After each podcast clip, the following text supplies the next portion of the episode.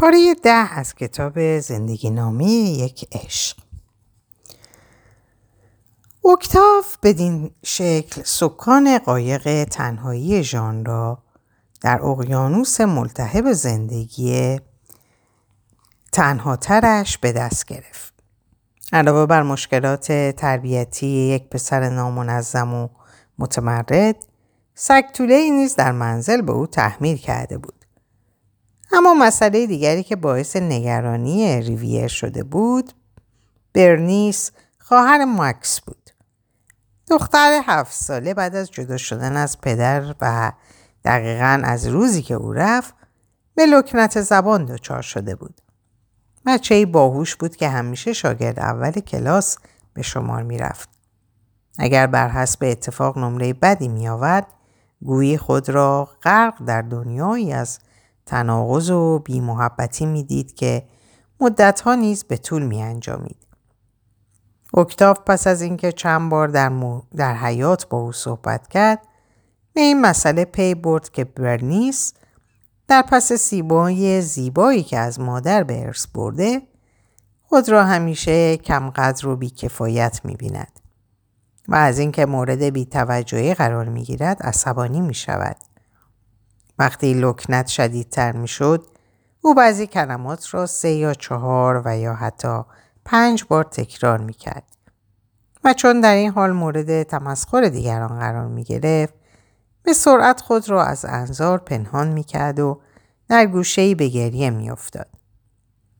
یک روز هنگام زنگ تفریح اکتاف به او یک بازی ساده لفظی پیشنهاد کرد. به او یاد داد که چگونه از آن روز به بعد بتواند با زبان ژونه و قوانین مخصوص آن آشنا شود.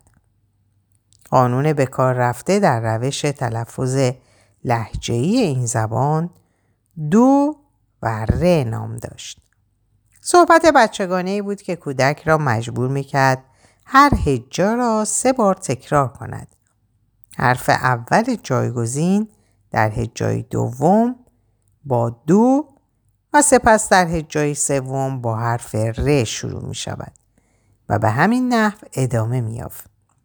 اگر کسی می‌خواست در این شیوه تلفظ مهارت کافی به دست آورد می بایست با هوشیاری کامل به حرفای طرف مقابل گوش بدهد.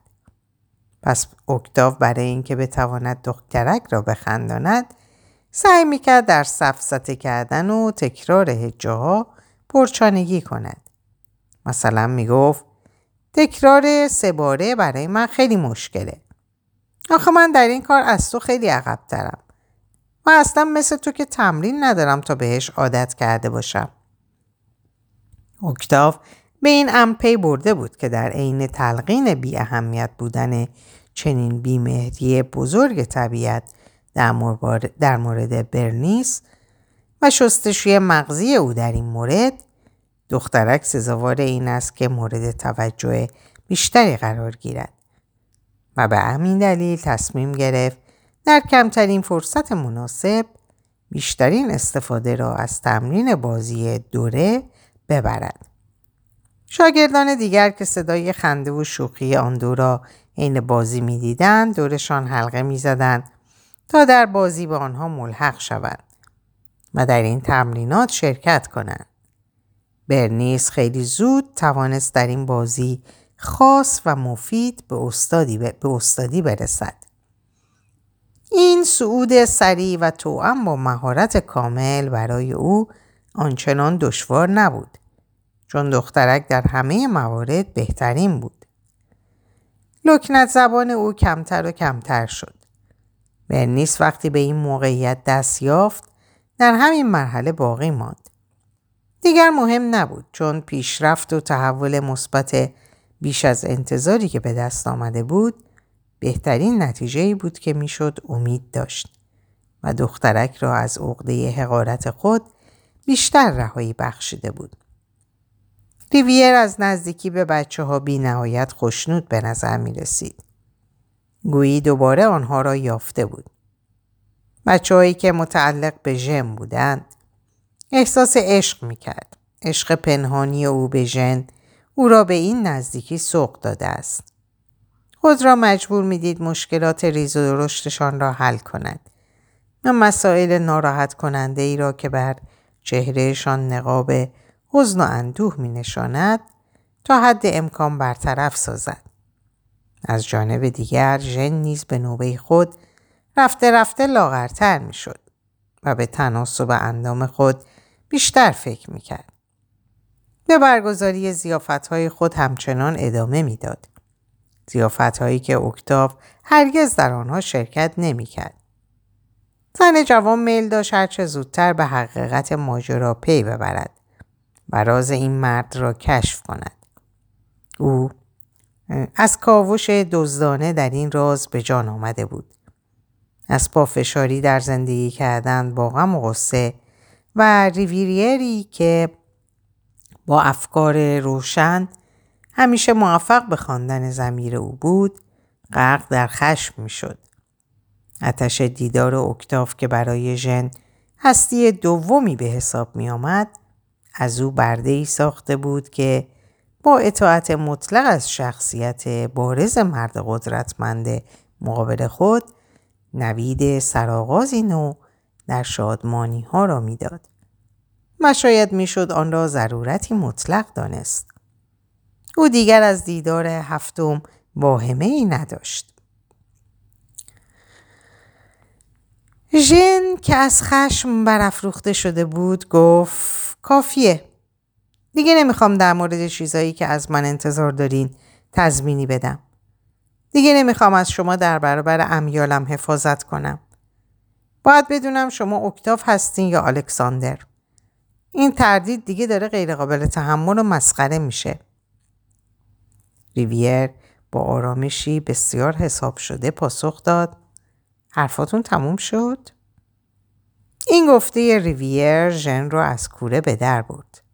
فریاد کشید نه در ضمن ازم ازت می‌خوام که حد خودت رو رعایت کنی و برای احساسی که نسبت به من داری ارزش قائل بشی. چی باعث شده که شما به خودتون اجازه بدین همچین مسئله ای رو با این قاطعیت عنوان کنید؟ سب کن. اگه چیزایی که تو به من دادی مثلا این خوشبختی خلاص کردن من از دست تشویشایی که داشتم یا این آزادی اگه همه اینا از روی عشق نیست پس هیچ کدوم این حرفا کوچکترین ارزشی نداره. من کاری نکردم که خودتونم نکرده باشین. ژن حرف اونو اصلاح کرد. نه تو هیچ کاری نکردی جز اینکه منو وادار به خیلی کارا کردی. خودت اینو می‌دونی. پس دو حالت وجود داره. یا تو الکساندری و حالا برگشتی که منو از نو دوست داشته باشی همونطور که هیچ وقت نتونستی و ندونستی چجوری این کارو بکنی.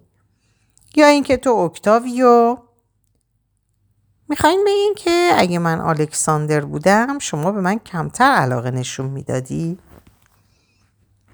دیگه دست کم تنفری ازت نداشتم. ولی هیچ فکر کردین اگه الکساندر فردا یا یه هفته دیگه سر و کلش پیداشه چیکار میشه کرد؟ من انتخابمو کردم. حتما فکر می‌کنین اگه من الکساندر هستم شاید دیگه میلی به الکساندر بودن, بودن ندارم.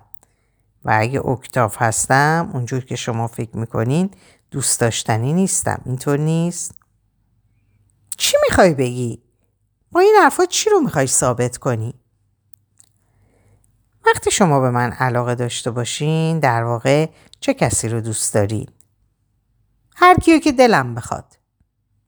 من که باور نمی کنم شما بتونین واقعیت منو دوست داشته باشین و حتی بیشتر معتقد به خلاف این موضوع هستم. چرا؟ شاید 17 18 دقیقه دیگه بهتون جواب بدم. نه اصلا 12 دقیقه دیگه کافیه. به من همینقدر مهلت بدین نه بیشتر. قبول؟ ریویر به طرف ساحل رفت. درست مقابل ساختمان های مدرسه که در امتداد ساحل و در برابر تلاطم همیشگی امواج مهاجم اقیانوس آرام گویی در این گوشه از جزیره آرمیده بودند. ژن که تنها شده بود از خود پرسید چرا اکتاف بیشتر روی عدد دوازده تاکید کرد تا 17 یا 18 دقیقه و این مسئله توجه اونو بیشتر ما این مسئله توجه اونو بیشتر روی زمان این مهلت کوتاه متمرکز کرد تا بر دلایلی که توجیه کننده اصلی عمل بود. همین مسئله مانع از اون شد که سوالات بیشتری داشته باشه و همین به ریویر فرصت تعمل بیشتری داد. چون هنوز نمی‌دونست آیا خود قبل قلبا مایل پرده از چهرش برداره یا نه. خود اونم به وضوح نمی‌دونست که در حال حاضر چه کسیه. در حالی که ذهنش پر از سوال بود. چند دقیقه در هوای بخارالود ناشی از رطوبت قدم زد. آسمون گرفته از به ابرهای گذران و متراکم پیوسته در آن موزه می گرفتن و سپس ناپدید می شدن. روشنایی شفق رو بیشتر نمایان می ساخت و بر دلش سنگینی می کرد. دوده های در هم پیچیده ابرها با صدای رعد و برق خبر از یک طوفان بزرگ می‌داد. چگونه می‌تونست تمام تناقضات نهفته ای رو که در زیر شخصیتی به ظاهر روشن و شفابخش پنهون کرده بود برای ژن آشکار کنه. چگونه می‌تونست به اون بگه از اینکه وجودش از قرایز حیوانی اشباه شده عذاب می‌کشه. چگونه می‌تونست به اون بگه که تا چه حد در گستردن احساساتی که همیشه آرزو می‌کرد تا به این اندازه در دل داشته باشه موفق بوده. با این حال در درون این آمادگی رو حس می‌کرد که ژن رو مقابل واقعیت های مربوط به خود و دور از هر گونه شرم و خجالت قرار بده. فقط در این صورت بود که ژن بدون شک از را به در می‌شد و شاید هم به وحشت میافتاد. ریویر دیگه نمی‌خواست که ژن مرد دیگه ای رو غیر از اون و آنچه اون واقعا بود دوست داشته باشه. فردی که دو چهره داشت و بسیار متفاوت از رویاهای نوجوانی اون بود و بیشک به نحو معیوس کننده ای در رحم نیز می‌تونست باشه. زمانی که ریویر مجددا به ژم پیوست او روبروی مدرسه و زیر نور کمجان آفتاب نشسته بود. هنوز نگران می نمود و بر از دست رفتن گلهای سوسن باغ و رازقی دره که در اثر باد شدید اخیر پرپر شده بودند تأسف می‌خورد. ریویر مصمم به اعتراف بود. اما آیا اونچه می‌خواست بگه درست بود؟ یا باید سعی می‌کرد چاره جدیدی پیدا کنه؟ در حالی که خندی بر لب داشت ناگهان و برای اولین بار با تو با تو خطاب کردن ژن این سال مطرح کرد. اگه الکساندر زیادی به زن علاقه نشون می‌داد آیا تو با زمان رو دوست داشتی؟ آره اگه اون همیشه به خاطر صداقت بیش از حدش رسوا می‌شد و نمی‌تونست در برابر دخترایی که بلدن چجوری خواسته هاشون رو از یک مرد طلب کنند مقاومت کنه منظورم همون دختراییه که این استعداد دارن که قرایز خودشون رو آزاد کنند.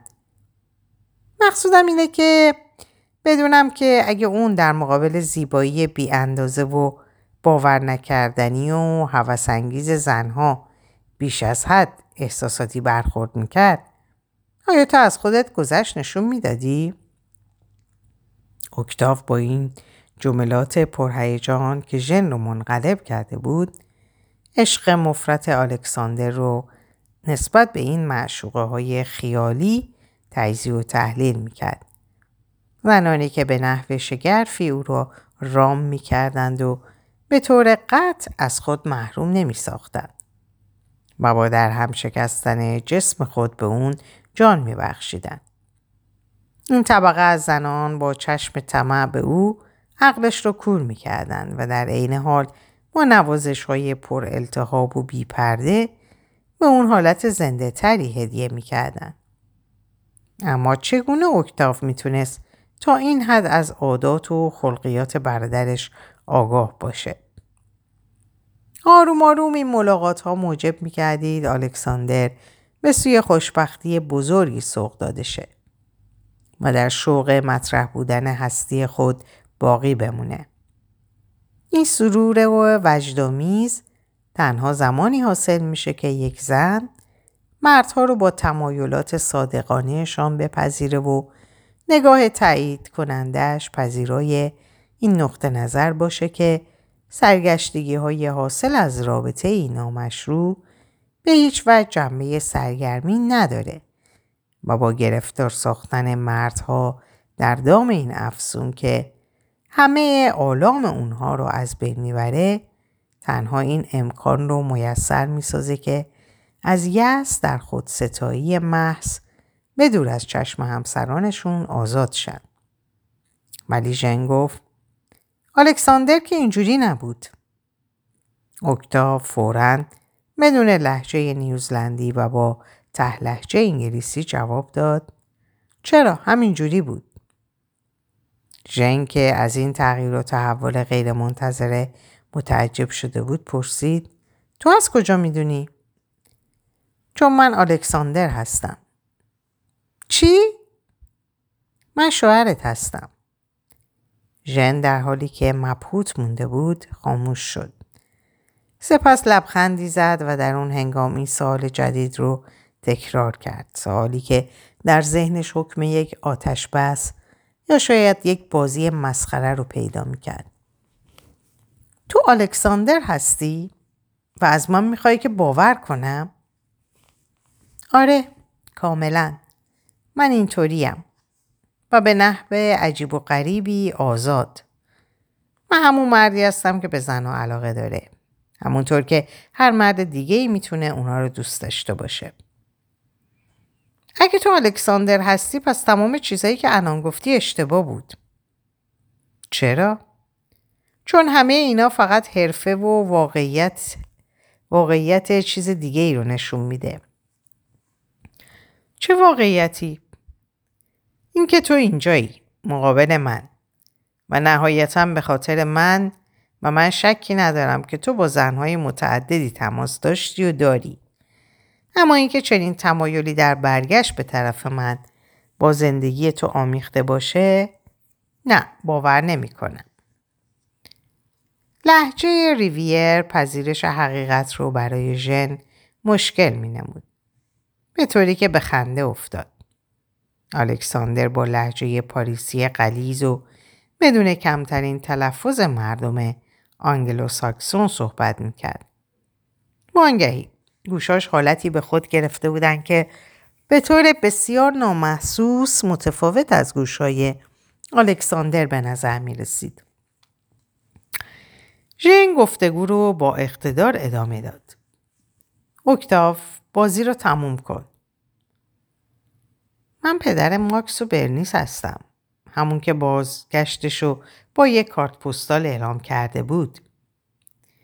اگه تو الکساندری چرا برگشتی؟ چرا خودتو به جای اکتاف جا زدی؟ اگه تو اینطوری فکر می‌کنی من بدون اغراق اکتاف میشم. من جدید و کاملا نوعی در مقابل تو. من متفاوت از گذشته. منی که قادر کاری کنه که تو خودت بشی. منی که هیچ وقت نتونسته اونطوری که باید باشه.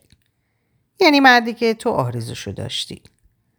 به عبارت دیگه همین منی که تو حالا دوباره داری باهاش برخورد می‌کنی. پس چرا منو بیخبر از خودت گذاشتی؟ ریویر بدون جواب به سوال ادامه داد. شاید اگه با هم عشق بازی می‌کردیم بدنت وظیفه شناختن منو به عهده می‌گرفت. هیچ چیز تو مثل الکساندر نیست به جز قیافت. ریویر بسیار متعجب بود.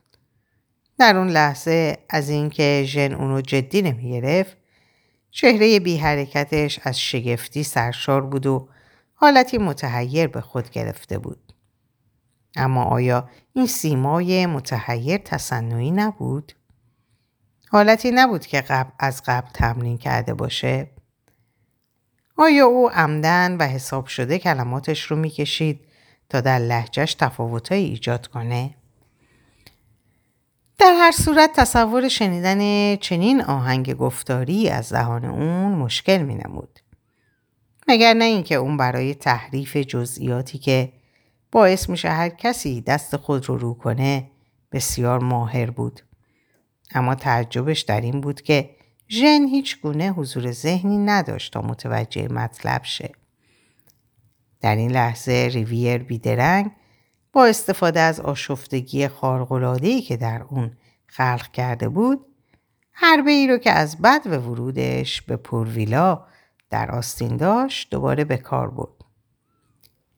وقتی که تو منو دوست داشته باشی در واقع چه کسی رو دوست داری؟ تو رو. نه. چون تو تمایل منو نسبت به زنها تحمل نمی کنی. تمایلی که بیش از نیمی از وجودم رو فرا گرفته. شخصیت دومی که تقریبا از شخصیت اولم واقعی تره. شخصیتی که تنها نقطه ثباتش یک بی ثباتی و بلحوثی حیوانیه. گوش میدی چی میگم؟ من من از عشق مفرد داشتم به زنها راضی نمیشم. من خود این تمایل هستم. وجودم در این شیفتگی خلاصه شده و هویت حقیقی منو نشون میده. ممکنه از پا در بیاره. از پا درم بیاره اما کاری ازم ساخته نیست. من عشق واقعی رو خیلی بیشتر ترجیح میدم. روزمرگی اصاره جونم رو خوش می‌کنه. کشتی وجودم رو به قرقاب می‌بره.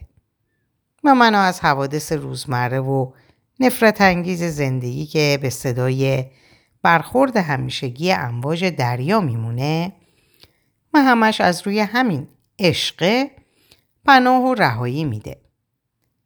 ژن تو تصویری که از اکتاف برای خودت ساختی دوست داری. این دروغ رنگارنگ و متلون رو دوست داری. نه منو.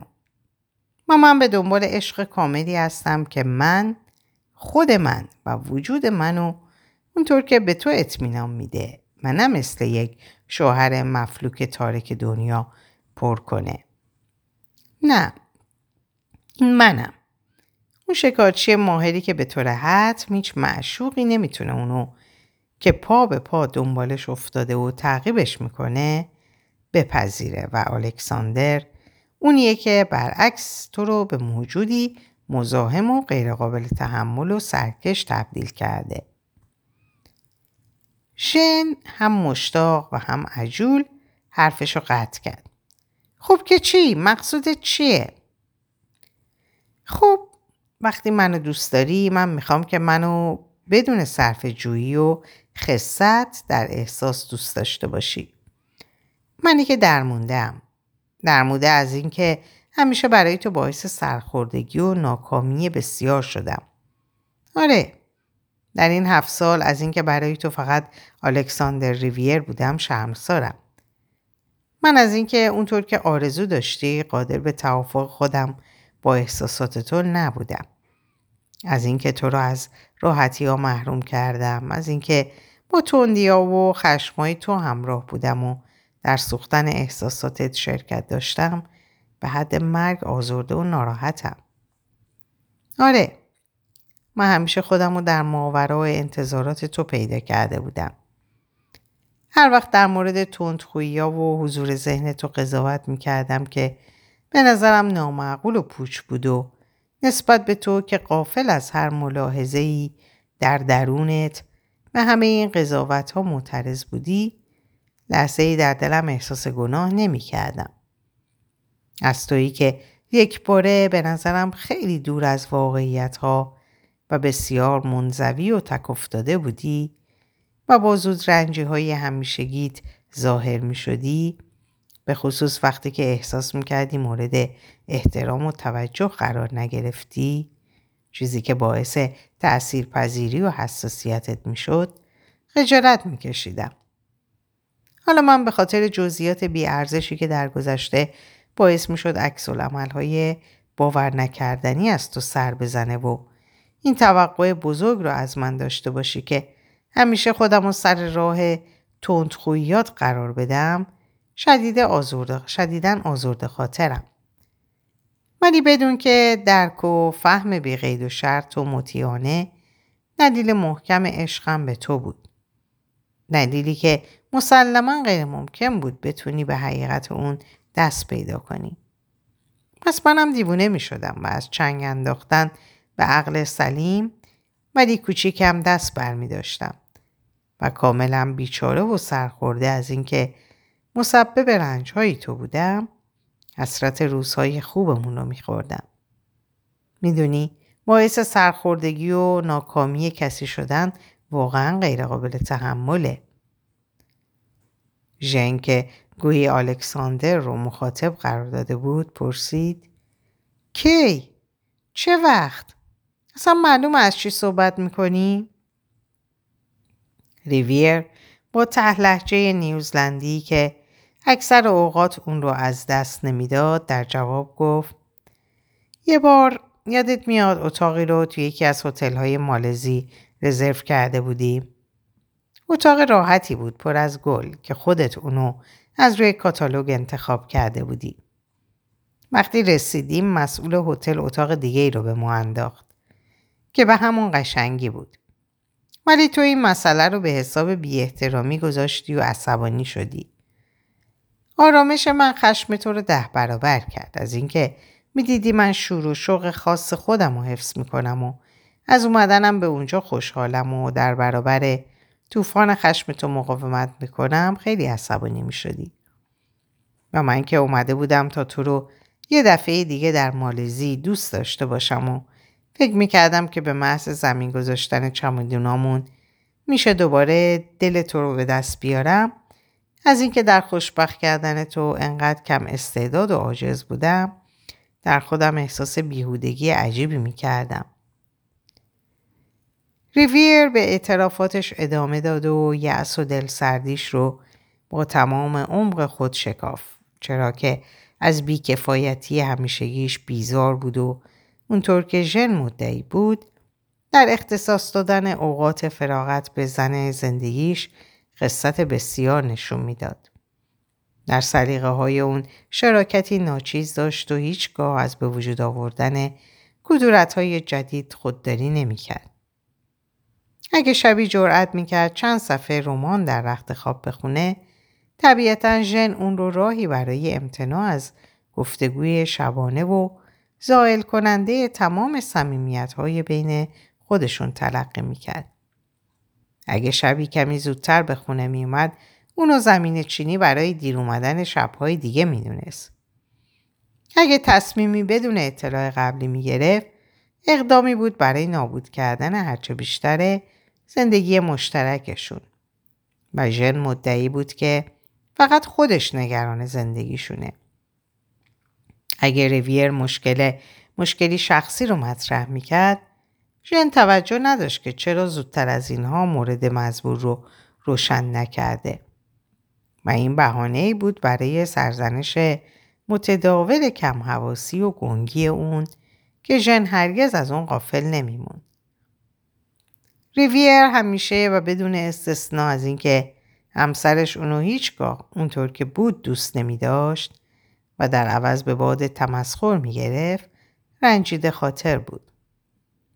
ژن همیشه به الکساندر این حس رو تلقین کرده بود که تنها به امید روزی که اون خود رو اصلاح کنه و دوست داشتنیشه ضعف و عزیزش رو تحمل می‌کنه. زیرا روابط خام فی نفسه براش تحمل ناپذیر بود. بیخیالی های اون رو خشمی مطلق مهار می‌کرد و با این همه خود رو موظف نمی‌دونست رنجهاشو جاودانه کنه و گلایه و شکوهاش رو به نهایت برسونه و از شرایطی که خود رو مستحق اون نمی‌دونست براشوبه. اما در دیگر سو الکساندر نیز از سرزنش های ژن به خاطر انکار واقعیت مقدس وجودش خسته شده بود و از اینکه ژن غالبا اونو متهم می‌کرد که قابلیت فراهم کردن یک خوشبختی اجباری ولو ناچیز هم برایش نداشته به جان اومده بود. و چون نمی‌تونست دریابه که چگونه باید ژن رو از حصار وجود رها کنه اندوهگین بود. در اینجا به پایان این پاره می‌رسم و براتون آرزوی سلامتی اوقات و ساعت خوش و خبرهای خوش دارم. خدا نگهدارتون باشه.